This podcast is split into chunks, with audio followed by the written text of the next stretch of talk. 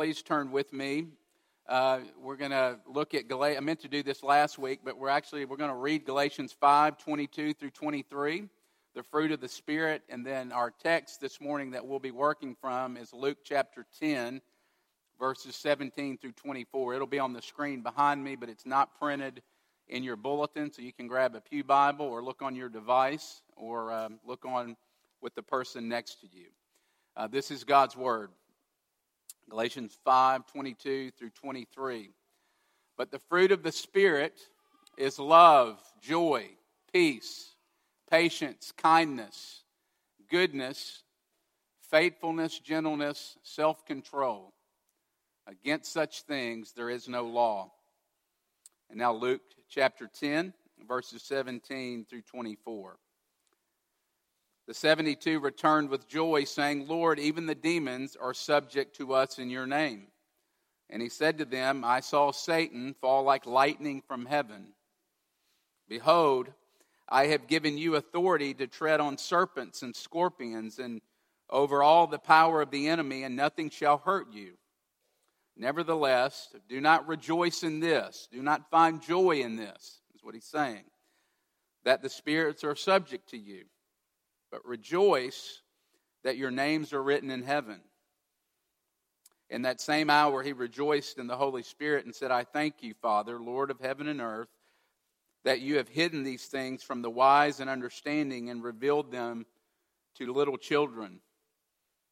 Yes, Father, for such was your gracious will. All things have been handed over to me by my Father, and no one knows who the Son is except the Father or who the Father is except the Son, and anyone to whom the Son chooses to reveal him. Then turning to the disciples, he said privately, Blessed are the eyes that see what you see. For I tell you that many prophets and kings desired to see what you see and did not see it, and to hear what you hear and did not hear it. This is God's holy and inerrant word. Let me pray and ask God to come through His Spirit and to help us this morning with this passage. Let's pray together.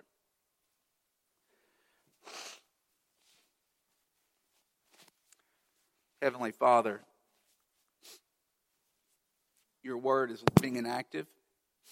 It's sharper than any two edged sword. Your word is sweet like honey, you tell us in the Psalms. And we really need it this morning. As has been prayed. We come from lots of different places, particularly on a morning like this. Uh, some of us come this morning in very hard places. Some of us are in very good places. We're full of joy and full of life. Wherever we are this morning, meet us with your word. Give us a word. Encourage us. Recalibrate our hearts this morning with the good news of the gospel of Jesus. Would you do these things this morning in Christ's name? Amen. Our lives as Christians are to be marked by joy. Uh, that's the fruit of the Spirit. Our lives as Christians, if the Spirit dwells in us, uh, one of the fruits that are to come out of us is the fruit of joy. This isn't something new, it's all over the Bible. We see it everywhere.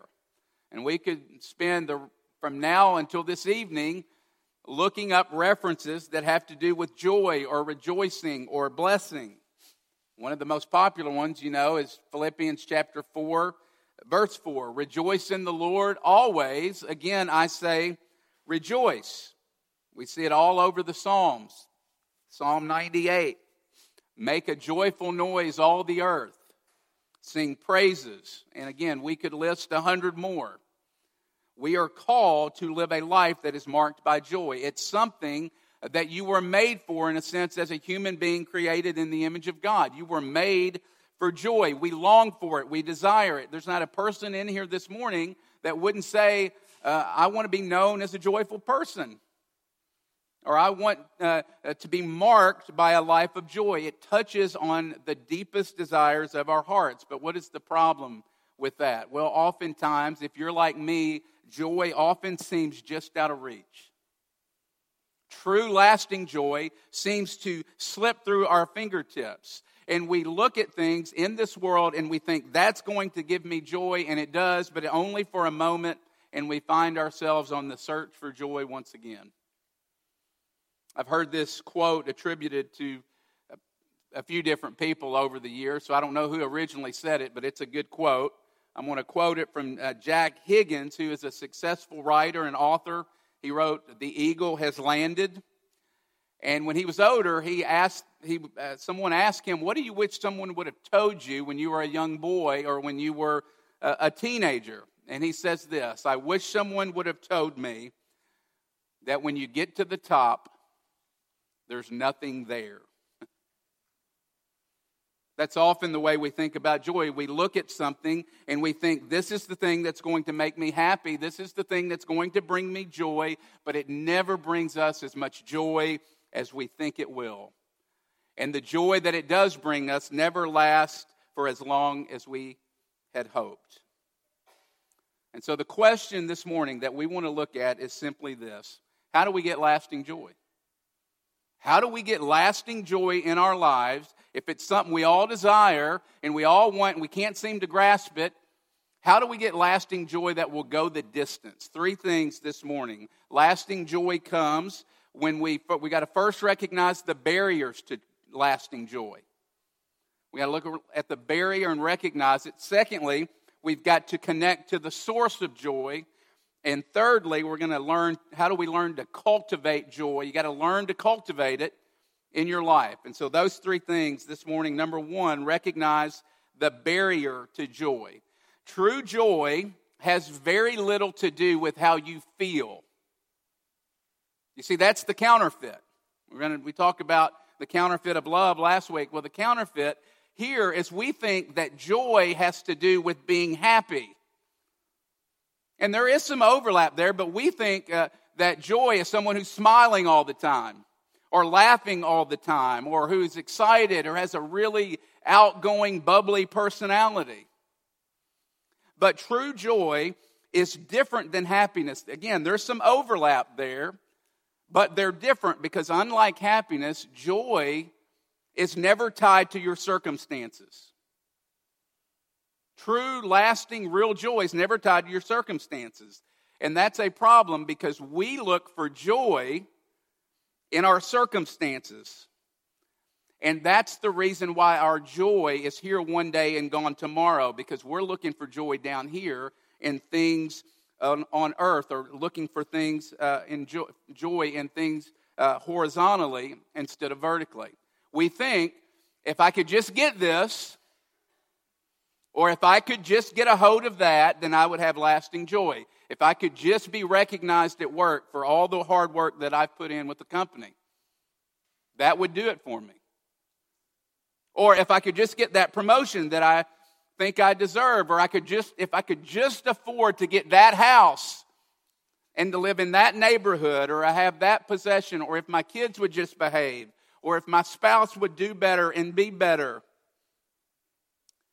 Or relationally, we think, all my friends are dating someone and I'm not, and I'm miserable. And so if I could just date someone and be in a dating relationship, I would finally be happy and have lasting joy. Or if you're single, if I could just get married, and the list goes on and on and on. And we think those are the things that are going to bring lasting joy in our lives. And if we look to things down here and all the things I mentioned, and we could have mentioned many more, if you look to those for your joy, it's a setup it's a setup, and we've got to recognize that. If you look down here and the things I mentioned for lasting joy, it will lead to bitterness and cynicism and anger. Why? Because circumstances are fragile. Circumstances are unstable. They're always shifting. They're always moving and changing. They rise and fall. Those things get threatened or get taken away from you. That's why if you are looking to circumstances for your joy and happiness, chances are you're a very moody person. Very moody person because your circumstances are always changing. The Greatest Showman, it's out on DVD. That's my rule. If it's out on DVD, I can use it as an illustration. So if you haven't seen the movie, I'm sorry. So you'll know next time, right? But it, uh, if you haven't seen it, it's a musical drama inspired by the story of P.T. Barnum, the creator of the Barnum and Bailey Circus. And as the movie unfolds, we see Barnum, his ambition starts to grow. His desire for power starts to grow, and he becomes very discontent. And he starts out with these values of love and loyalty and respect and honor and devotion, and he trades them in for power and wealth and public recognition. He starts to think, that's where joy is. If I just had that, then I would have lasting joy and I would have everything I need and I would be rich and I would be happy. And he finally gets it and he loses everything. He loses everything and he becomes arrogant and he becomes mean and he becomes distant and he becomes disrespectful. And later in the movie, because it's a musical, he sings about looking back at everything he has lost and he sings about it in a song from now on. And listen to what he says. I, I won't sing it. I drank champagne with kings and queens. The politicians praised my name, but those were someone else's dreams. The pitfalls of the man I became. For years and years, I chased their cheers. And then here it is. I love this line. The crazy speed of always needing more.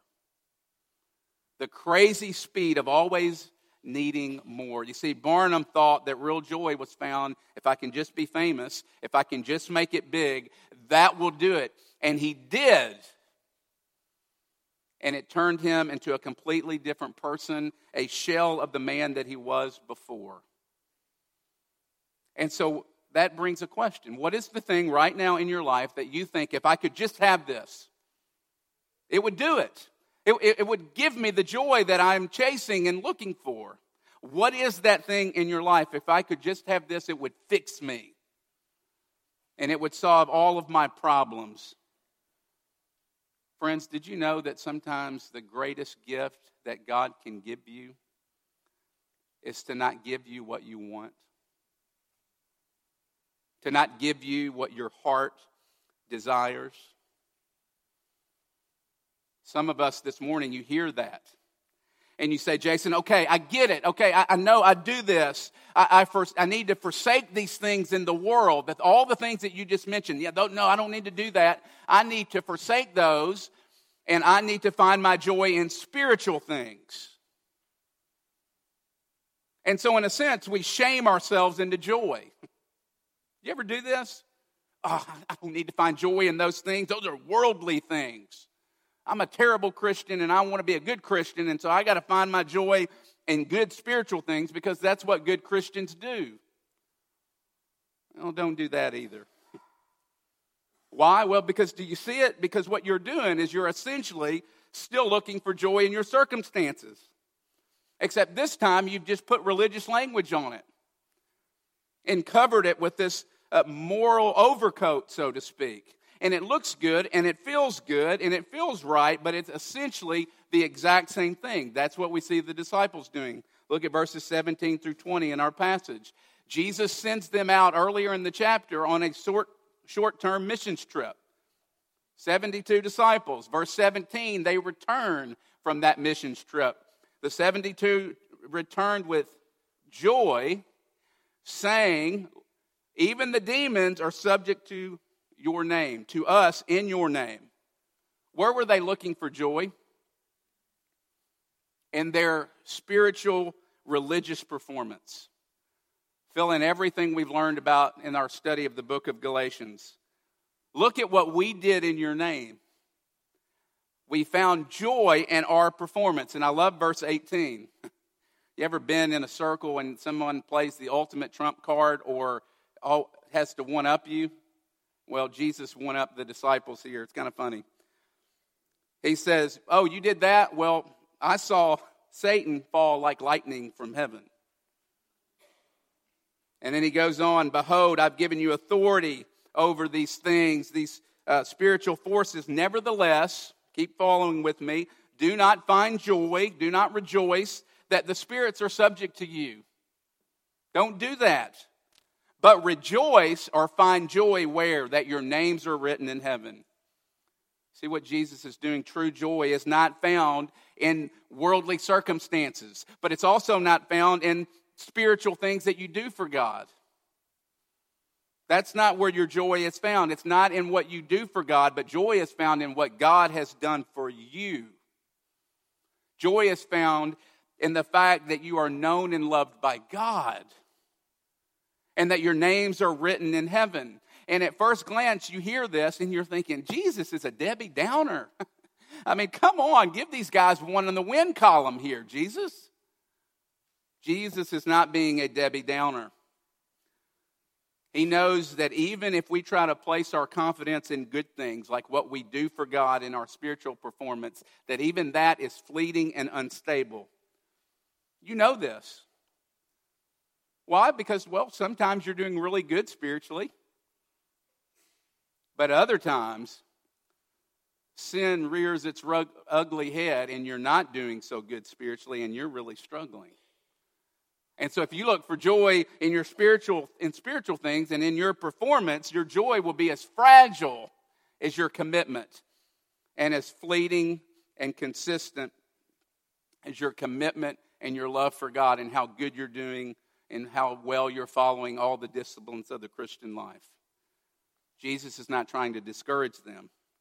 He's simply saying there's something way more solid than worldly circumstances and even spiritual things and spiritual circumstances. There's something way better to put your hope and your joy and your security in. Put it in me. Rejoice in the fact that your names are written in heaven. That's unshakable. That leads to the second point. Connect. We gotta, we're going to have lasting joy, joy that'll go the distance, we got to recognize the the barriers to true joy, and then set, which is circumstances.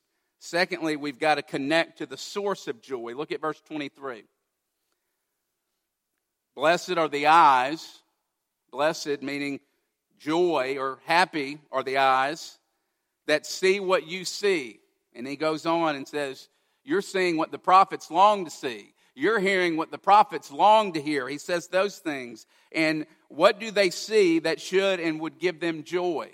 It's not a trick question. Jesus.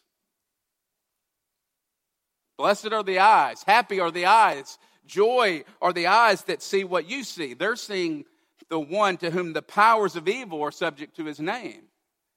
And they're seeing the one, God in the flesh, who knows them and loves them, and who has written their names in heaven, as we said in verse 18. Remember last week we said that if we're ever going to be loving people, we've got to connect to the source of love, which is a person, which is Jesus himself. Same thing here. If you're ever going to be a joyful person, to have true lasting joy, you've got to be connected to the source of joy, which is Jesus. You must be in a relationship with Jesus. You've got to be connected with Him. And let me stop right here because I know this sounds really obvious, but here's the first question Do you want lasting joy? Do you want to be a loving person, as we said last week? Do you know Jesus? Have you ever repented of your sins and put your trust in Jesus alone for your salvation? Do you know Him? Or are you, are you known by him? And if you have no idea what I'm talking about or you're not sure, I would love to talk to you about it. Any of our elders, any of our staff or pastors would love to talk to you about what it means to have a relationship with Jesus. Because if you want to be a joyful person, it starts there because Jesus is the source of all joy.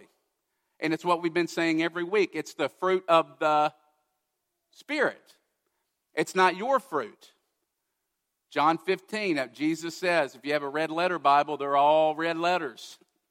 Jesus says, Abide in me, and I in you, and you not might, might, may, someday, and you will bear much fruit. Lasting joy is not found in circumstances or in an emotional state, because those things are constantly changing. Joy is found, it's anchored, it's tied to Jesus, the one sure thing in the world that is unshakable and untouchable and then never changes. Think about, oh, Christ, my, Christ is mine forevermore. We just sang that. Listen to this. Come joyce, come rejoice now, oh my soul, for his love, his love for you is your reward.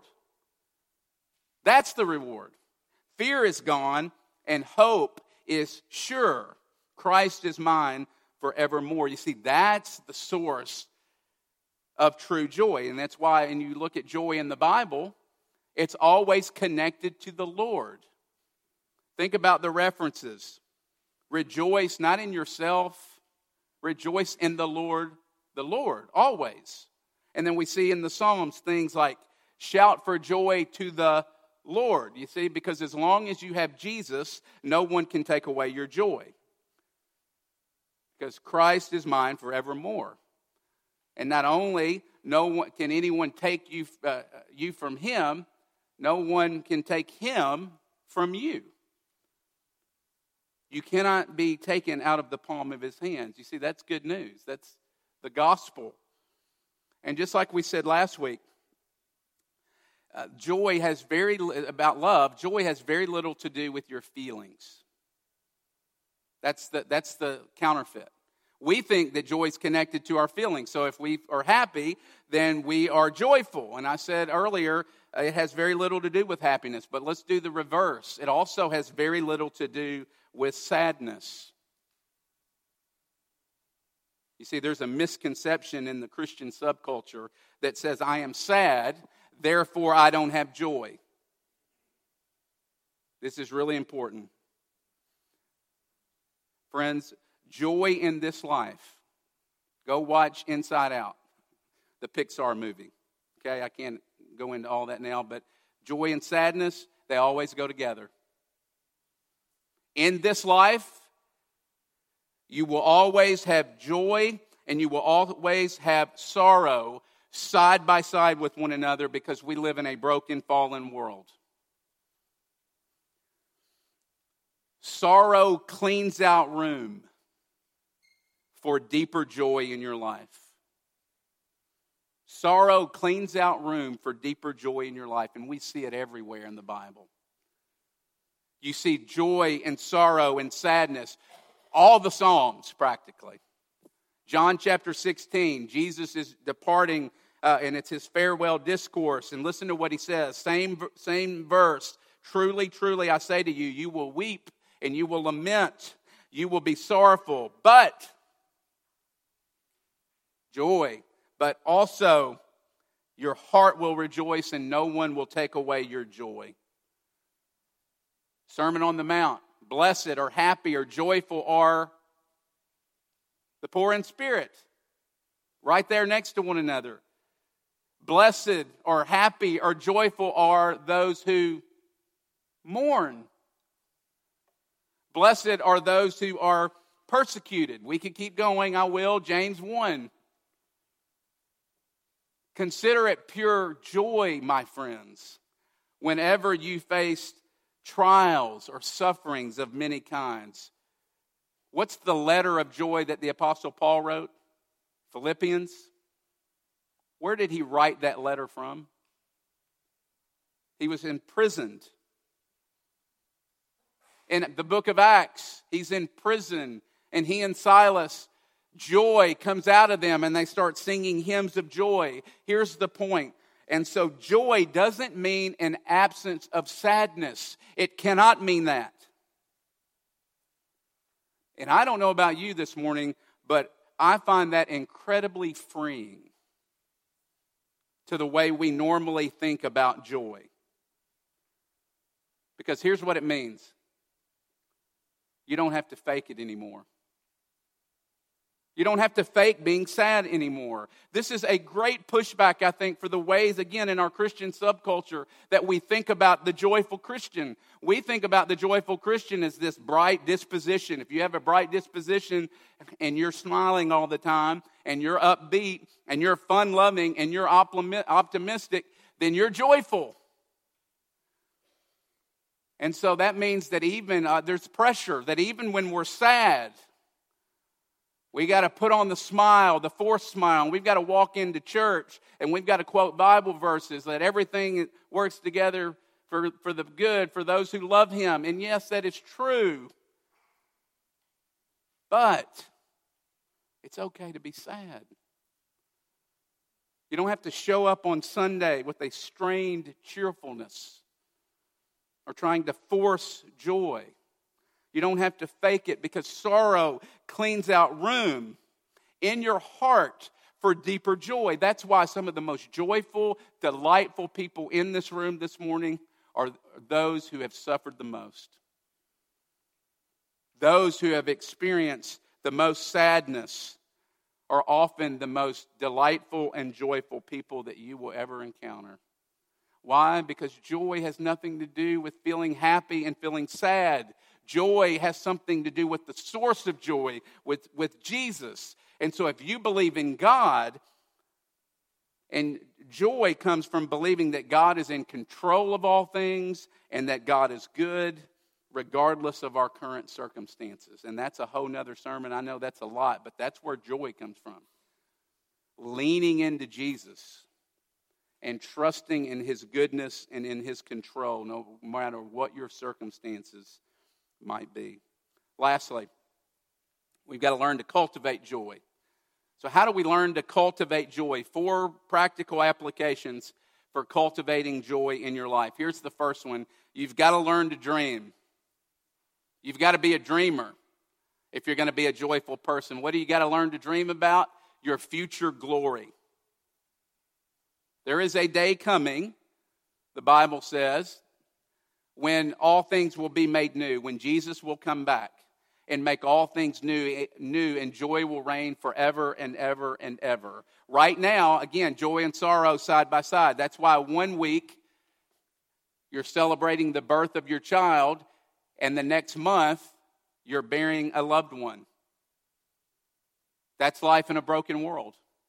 Joy and sorrow side by side, but God promises that one day there will be no more sorrow and no more tears and only joy. And it's not a grit your teeth and just hold on until we make it. That's what's going to get me through. No, the Bible says that hope, basically, uh, you throw your hope into eternity and you place it there and you secure it there and you pull that joy of the future into your present whatever it is that you're dealing that's why dealing with that's why Second corinthians paul says this fix your eyes you want joy? Fix your eyes not on what is seen but on what is unseen. Because what is seen is temporary and what is unseen is eternal. That's where we got to learn to pull that joy from the future into the present. Secondly we need to practice gratitude one of the ways you cultivate joy in your life is by saying thank you. Simply saying thank you. We see it all over the Bible. Joy and gratitude go together. Notice verse 21. In the same hour, he rejoiced in the Holy Spirit. And then what? Thank you, Father, Lord of heaven and earth, that you revealed these things to little children. Jesus rejoiced in the Spirit, and what's the first thing he did? He gave thanks to the Father. His joy led him to gratitude. 1 Thessalonians chapter 5 Rejoice in the Lord always. Next verse, or same verse, and give thanks in all circumstances. See the connection? We tend to think that we've got to wait till we're joyful before we can give thanks or till we have anything to be thankful about. But the path to joy often starts with thankfulness and gratitude. And I know this is hard. And here's why we live and where we live in our demographic, in our community. It's very easy because we have so much to get into an entitlement mentality. Because you've got everything you want.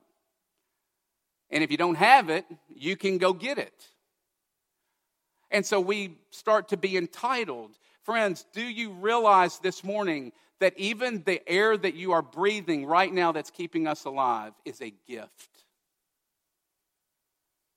Everything in your life, Whether you have a lot or whether you have a little, from the smallest thing to the biggest thing, it is a gift from Almighty God.